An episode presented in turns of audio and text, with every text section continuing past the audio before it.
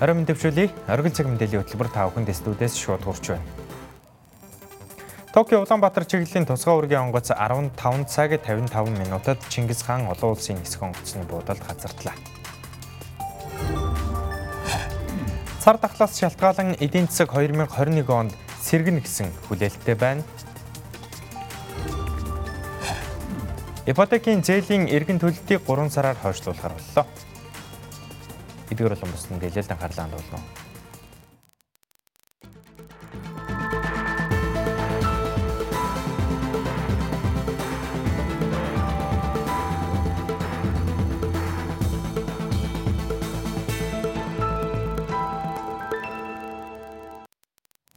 Өчигдөр Сөүл Улаанбаатарын чиглэлд тусгай үргийн онгоц нислэг үлдэж манай улсын 261 хүн эх орондоо ирсэн.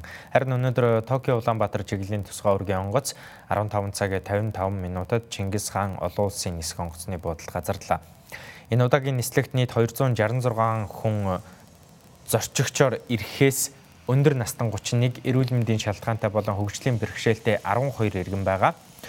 Мөн бага насны хүүхэдтэй гэр бүл бусад улс орноос дамжин ирж байгаа 55 иргэн жирэмсэн 3 эмэгтэй бусад 151 иргэн ирнэ гэсэн судалгаа урьдчилсан байдлаар гараад байсан юм а.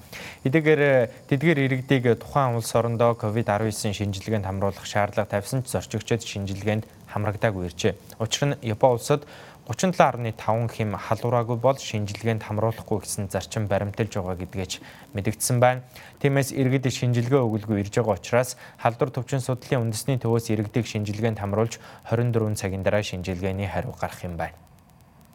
За нислэг болгоны өмнө бид нэр урьдчилсан бэлтгэлийг хангаж ажилладаг. За энэ дэлгэцээр харагдаж байгаа цагаан хамгаалах хувьс эрхлэлтэй хүмүүс бол энд ажиллаж байгаа мэрэгжлийн байгууллагын хүмүүс байгаа.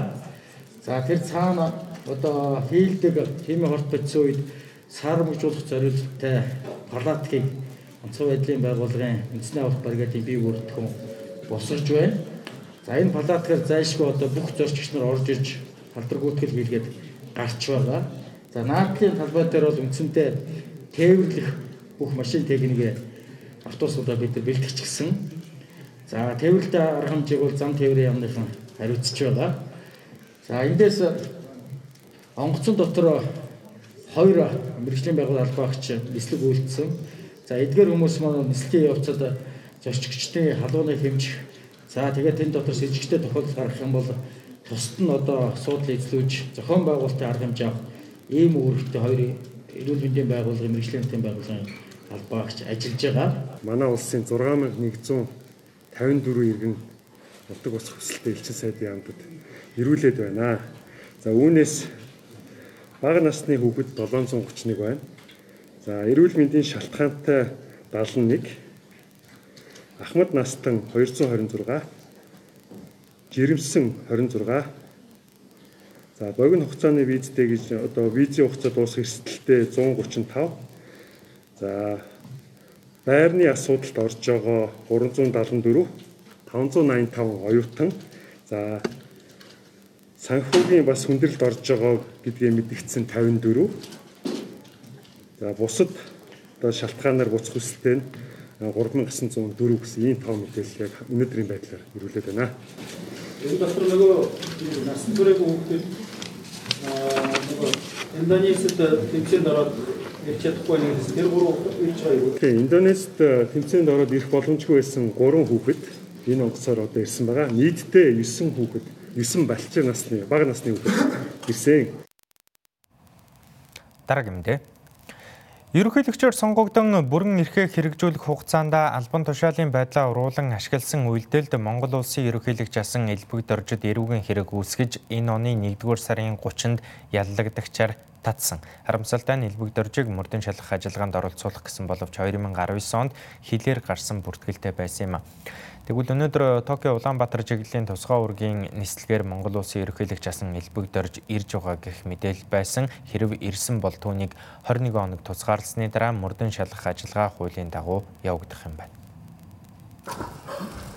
Ерөнхийлөгч асан элбэг доржийн тухайд ерөнхийлөгчөөр сонгогдсон бүрийн эрхээ хэрэгжүүлэх хугацаанд Монгол Улсын ерөнхийлөгчийн тухай хуулийн холбогдох заалтыг зөрчиж худалдаа өгшлийн банк түүний охин компани болох TDB Capital компани болоод тэдгээрийн хяналтад үйл ажиллагаа явуулдаг Mongolian Copper Corporation компанид давуу байдал олгосон үйлдэлд 2002 оны эрүүгийн хуулийн 263-ийн 2-ын дагуу нийслэлийн прокурорын газрын хяналтын прокурорын тогтоолоор 2020 оны 1-р сарын 30-нд яллагдагчаар татсан.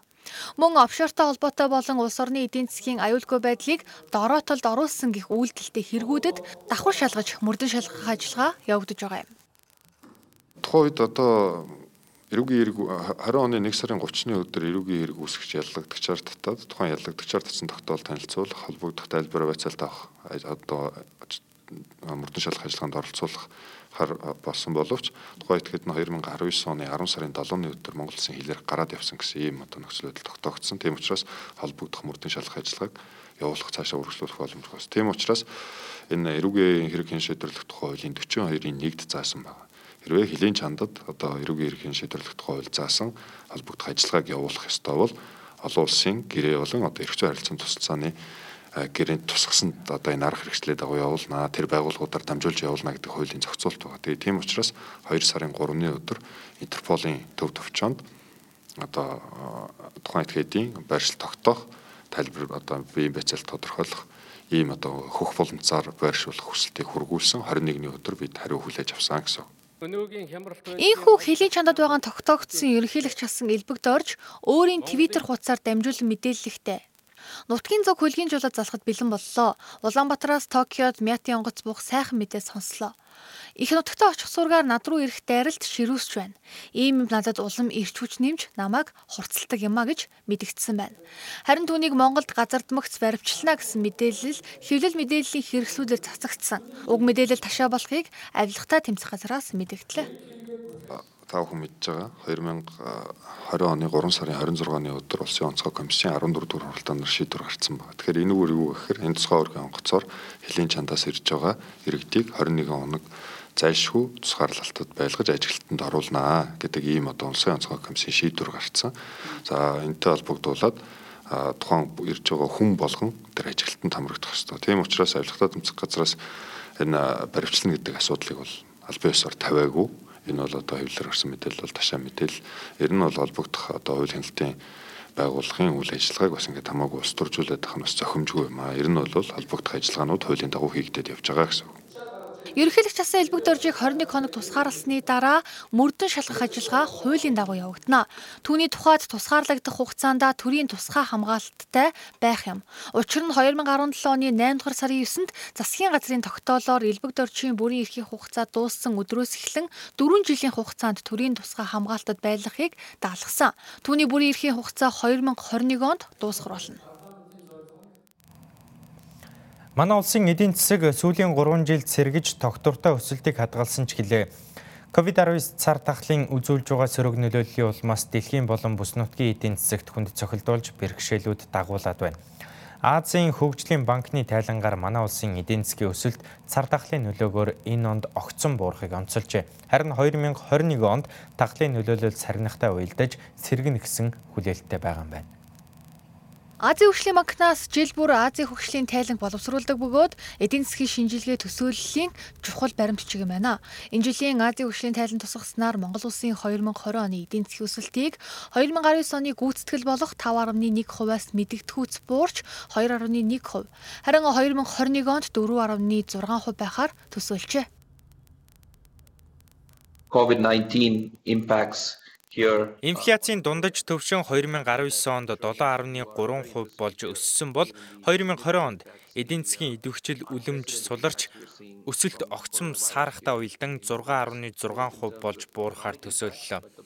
Гэвч COVID-19 цар тахлын эдийн засагт үзүүлэх сөрөг нөлөөлөл саармагжиж эдийн засгийн идэвхжил сайжран нийт эрэлт өсөх, төгрөгийн гадаад валюттай харьцах ханшийн инфляц дахь нөлөө хугацааны хоцрогдолтой үйлчлэхийг харгалзан 2021 онд инфляц өсч төв банкны зорилттой төвшний орчимд хүрэх хандлагатай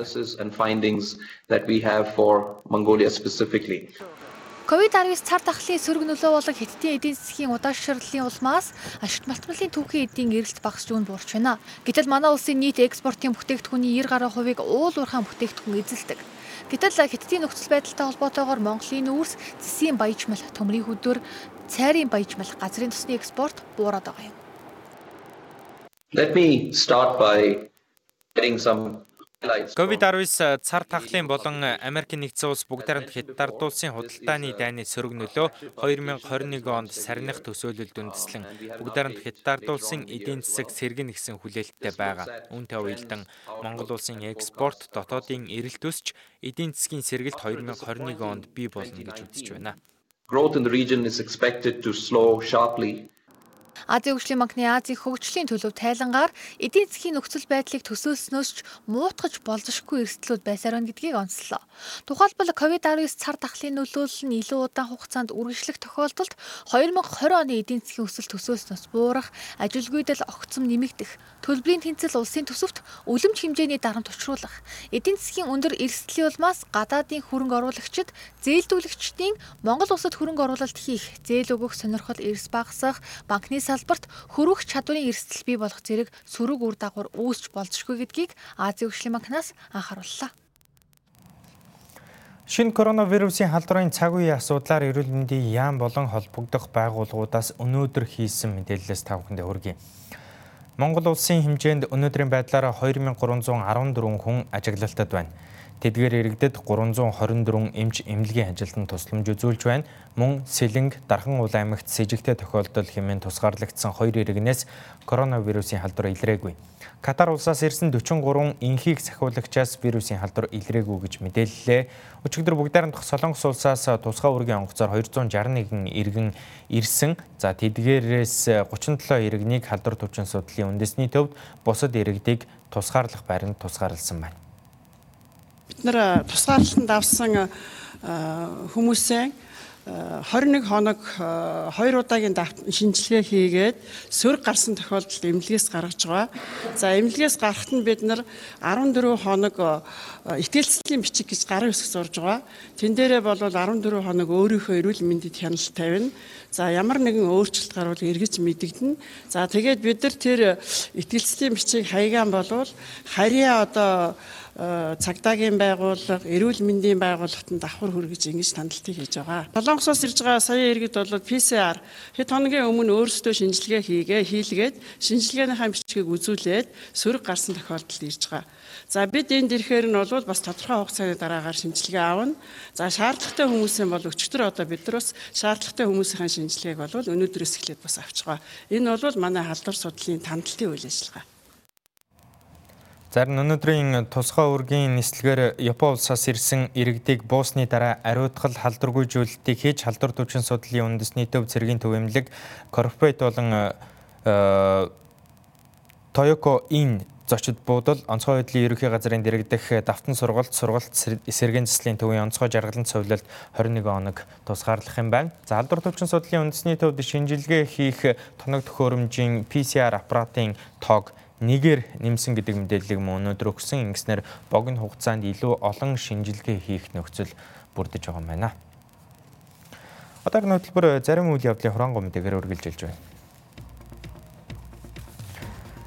COVID-19 цар тахлын үед эдийн засаг банк санхүүгийн салбарт үзүүлэх сөрөг нөлөөг бууруулах зорилгоор Монгол банк сангийн яам Монголын ипотекийн корпорациас ээлжид шийдвэрээ танилцууллаа.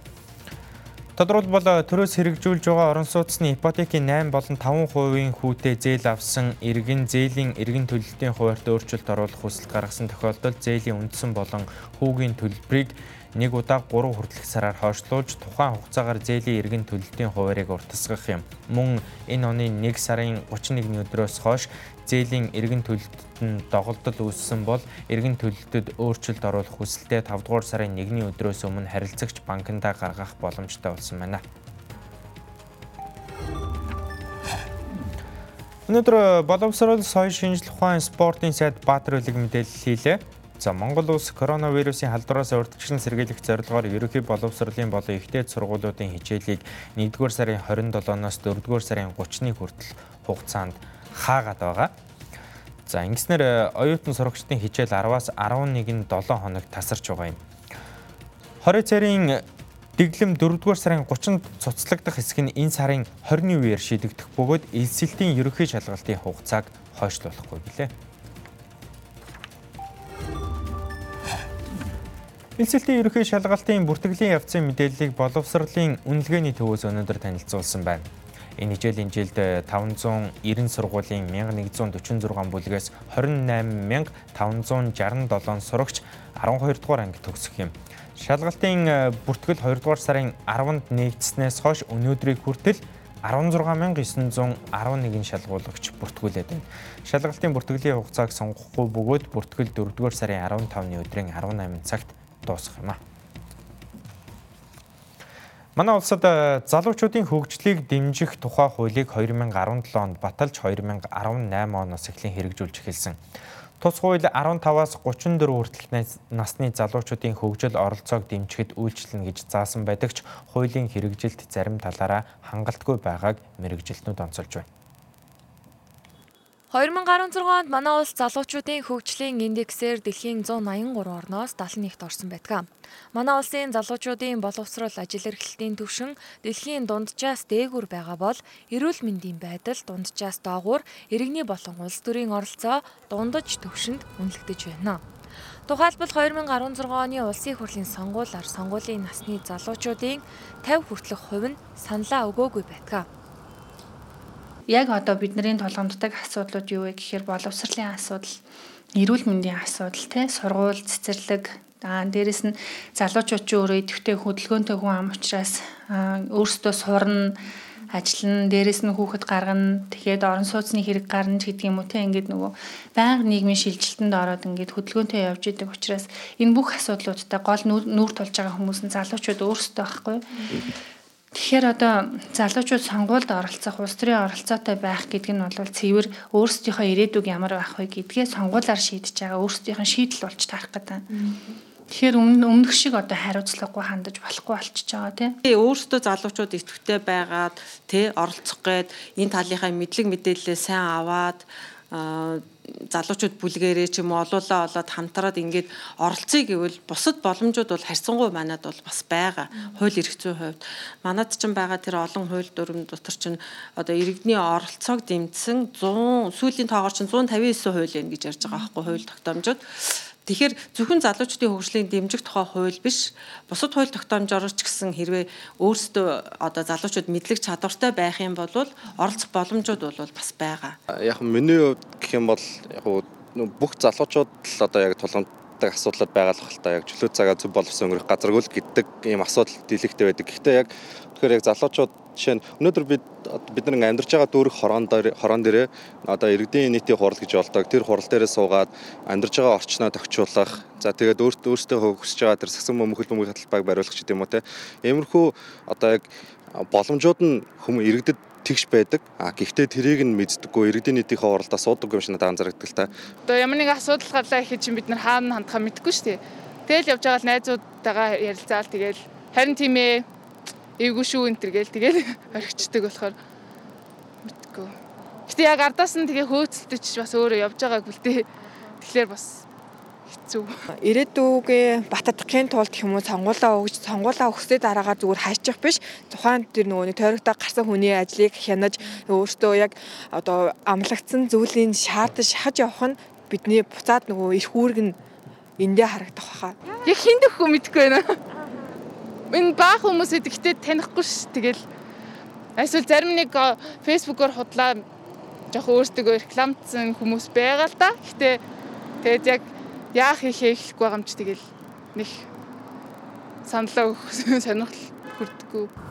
Төрийн байгууллагын ажилчдын 43.6% нь 35 хүртэлх насны залуучууд байгаа хэдий ч шийдвэр гаргах төвшөнд залуучуудын оролцоог нэмэх шаардлагатай гэж үзэх төлөөлөл байна. Дэлхийн жишгээр их хурлын гишүүдийн тэг зууны 65% нь 20, 11 зууны 87% нь 30 орчим насны залуучууд байна. Манай улсын парламентод залуучуудын эзлэх хувь 2012 онд тэг зууны 1% буюу 35 хүртэлх насны ганц хүн байжээ. 35 хүртэлх насны залуучууд парламентэд 2004 онд 5, 2008 оны байдлаар 1, 2012 оны байдлаар 1, 2016 оны байдлаар 4 болсон байна нэр дэвшигчийн талаар сонгогдох эрхийн талд бол бас нөгөө залуучуудын оролцоо. Бид сая л шүү дээ Монгол улс залуу хүн амтай залуучуудаа уг нь бол улс төр төвтэй оролцох тийм ээ. Сонгуульд өрсөлдөх тэр одоо нөхцөл болцоог нь бүрдүүлсэн тийм хэрэгцээ орчин байх. Гэтэл манад бол одоогийн байдлаар нөгөө сонгуулийн санхүүжилт гэдэг асуудал маш том одоо сонгуульд өрсөлдөх өрсөлдөх боллоо гэхэд маш асар их хэмжээний хөрөнгө шаарсан юм тий хүртэг зардал ихтэй болохоор А тэгээд бол улс төрийн тэгш одоо өрсөлдөөний нөхцөл бүрдээг болохоор залуучуудын оролцоо бол маш хязгаарлагдмал байж ирсэн одоо ийм тал ажиглаад байгаа. Манай улсад залуусын сайн дураар нэгдэн орох боломжтой залуучуудын олон байгууллага байдаг ч нээлттэй бус хөрөнгө санхүүжилтийн хувьд бие даасан үйл ажиллагаа явуулах чадамж бага байдаг. Тодорхойлбол манай улсад идэвхтэй үйл ажиллагаа явуулдаг 2509 байгууллага байгаагийн 180 орчим нь хүүхэд залуучуудын чиглэлээр үйл ажиллагаа явуулж байна. Залуучуудын оролцоог сайжруулах, хөгжлийг дэмжих хууль батлагдсан ч хэрэгжилт хангалтгүй байгаа талаар мэрэгжилтнүүд онцолдог. Тэр дундаа залуучуудын хөгжлийг дэмжих санг хуульд тусгаж өгсөн ч одоо хүртэл байгуулагдаагүй мөн хуулийг дагалдаж гарах дүрм журм хангалттай хэмжээнд гараагүйг оролцооны байгууллагуудын төлөөлөл онцолж байна. Барилгажилтын улирал эхэлж байгаатай холбогдуулан нийслэлийн мэрэгжлийн элтийн газраас үйлдвэрлэлийн ослоос сэргийлэхийг анхааруулж байна. 2020 оны 1-р улирлын байдлаар аж ахуйн нэгж байгууллага болон иргэн хөдөлмөрийн аюулгүй байдал эрүүл ахуйн стандарт шаардлага хангаагүй улмаас 7 удаагийн үйлдвэрлэлийн осол гарч 17 хүн хүртжээ. Сүүлийн мэдээгээр энэ сарын 2-ны өдөр Улаанбаатар цахилгаан түгээх шугам сүлжээ төрийн өмчөд хувьцаат компани төвийн ажилтан кабелийн засварын ажлаа хийх явцдаа шороонд даруулж амиа алдсан харамсалтай хэрэг гарсан байна. Энэ оны эхний улирлын байдлаар барилгын салбарт 4 осол гарч 10 хүн өртснөөс 1 хүн нас барж 9 хүн гэмтжээ. Харин хөнгөн үнсний салбарт 1 хурц хордлого гарч 5 хүн өртсөн бол бусад салбарт 2 осол гарч 2 хүн өртснөөс 1 хүн нас барсан байна. Нийт гарсан үйлдвэрлэлийн ослын 85.7% нь хөдөлмөрийн аюулгүй байдал хангаагүйгээс 14.3% нь хөдөлмөрийн эрүүл ахуйн асуудалтай холбоотой осол байсныг мэрэгжлийн байгууллагаас онцолж байна зам талбайтай холбоотой гэдэг ингээ бүх ажлууд дээр бол заавал эрх үхий байгууллагаас тусгай зөвшөөрөл авсан ийм аж ахуй нэгжтэй бол гэрээ хийж тухайн ажлыг бол гүйцэтгүүлэх ийм хуулийн заалттай. Тийм учраас баригадтай бол гэрээ хийж ажиллахгүй гэдгийг бол манай аж ахуй нэгжүүд иргэд маань бас а ер нь бол хуулиа сайн судалж энийг бол дагах ёстой. За зарим одоо барилгууд дээр бол бас хуулиа сайн судлаагүйгээс юм уу эсвэл одоо мэдсээр байж одоо баригадуудтай гэрээ хийдэг ийм асуудлууд байгаа. Энийг бол мэрэгжлийн албан байгууллага хян чалгалтынхаа үед бол тогтоогоор тухайн үед нь бол хуулийн дагуу арга хэмжээнүүдийн тооцоод ингээд явж байгаа. Үйлдвэрлэлийн ослын шалтгааныг судалж үзэхэд унах, бүдрэх, халтрах, цахилгаан шатны нүх, галын гадна шатны нүх, дүүжин өргөөр ажлын талбай дээврээс доош унах, хорт бодисын нөлөөнд өртөх, хязгаарлагдмал орчинд хамгаалах хэрэгсэлгүй ажилласны улмаас химийн бодисын нөлөөнд өртөж хорцсон байна. Мөн эд зүйлд хавчуулагдах, тоног төхөөрөмжийг унтраалгүйгээр засвар хийх явцдаа гараа гимтэх, цахилгаан гүйдэлд цохиулж осолдох тохиолдлууд байжээ. Сүүлийн жилүүдэд уулуурхай барилгын салбарт үйлдвэрлэлийн ослоор хүн нас барах тохиолдол их байгааг мэрэгжлийн байгууллагаас онцолж дээрх салбаруудад хөдөлмөрийн аюулгүй байдлыг хангаж холбогдох хууль дүрм журмыг сахихыг анхааруулж байна. Гарах ёстой зардлыг харамлсан хэдэн төгрөг хэмнэх гэсэн энэ байдлаас болж хүний амьнаас эрүүл мэндийг хохироож байгаа ийм тохиолдлууд 19 онд гарсан. Тийм ч учраас мэрэгжлийн хэлтийн байгууллагаас яг одоо энэ санхүүжилтийг хийгээгүй аюулгүй байдлын хангалттай холбоотой зардал мөнгө төсвөлөөгүй аж ахуйн нэгж байгууллагуудын үйл ажиллагааг бол холбогдох хуулийн дагуу арга хэмжээг аваад явж байгаа. За энэний цаана бол аж ахуйн нэгж байгууллага нэг юмыг ойлгомоор байна. 5.10 цаас хэмнэсэн хэмнэсний цаан чинь хүний амьнаас эрүүл мэнд хэмжигдэхгүй шүү гэдгийг манай бүх байгууллагууд ойлгомоор байна. За энэ талаар бол мэрэгжлийн хэлтийн байгууллагаас холбогдох мэдээлэл зөвлөмж өгөл хөрвүүлээд ажилласан байна.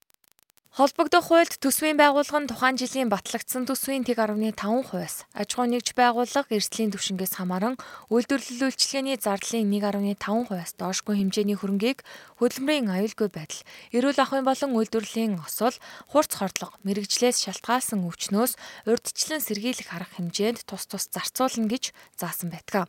Тэгвэл үйлдвэрлэлийн ослоос урьдчилан сэргийлэх төсвийг гаргаагүйгээс осол гэмтэл гарч байгааг нийслэлийн мэрэгжлийн хэлтийн газраас онцолж байгаа юм а. Хүүгээр оргил цаг мэдээллийн хөтөлбөр өндөрлөж байна. Бид та бүхэнд хөтөлбөрөө студиэс шууд хүргэлээ. Улс төрийн намын эвслээс ангид хаалтын гэрээгүй, аж ахуйн нэгж байгууллагын захиалаггүй, төлбөргүй мэдээ мэдээлэл хүлээ авч үзсэн танд баярлалаа. Хэрв танд хөтөлбөртэй холбоотой санд хүсэлгүй байвал бидэнд дараах хаяг болон утсаар илгээгээрэй. Мөн манай хөтөлбөрийг аудио хэлбэрээр сонсохыг хүсвэл подкаст оргил цагийг сонгоорой. Анхаарлаа хандуулсанд баярлалаа. Баяр та үзэгчдээ.